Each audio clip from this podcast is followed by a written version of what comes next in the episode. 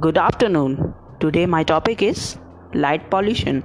It is the fifth and the last topic of the pollution podcast.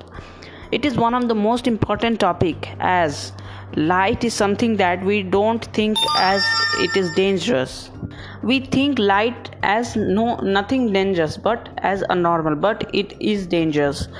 In ancient times when the sun used to set down then the people used to sleep around 5 to 6 o'clock. But nowadays due to our hectic life uh, due to modern life we don't sleep till 10 an average person sleeps at 9 to 10 o'clock. So the extra light the artificial light that goes into our eyes is dangerous for our health.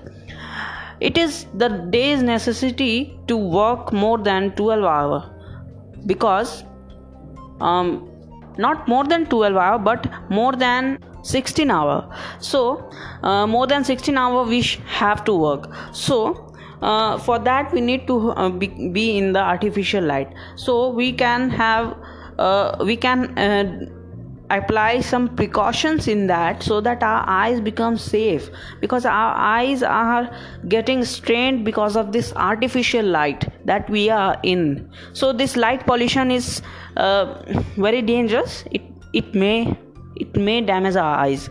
Uh, the we can use anti glare glasses which will uh, protect us from the uv rays of the artificial light or from the sunlight also. This type of glasses are available in the market. We can use that type of glasses. While sleeping we can turn off all all the lights so that uh, no lights is there so that we uh, we can get a better sleep better sleep. Uh, this uh, these tips we can use to get rid of the light pollution.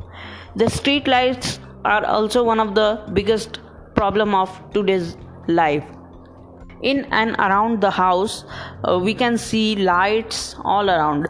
Without light we cannot live because we, uh, without light we cannot see and without seeing we cannot do any work. So light is the necessity of today but some precautions are needed. Thank you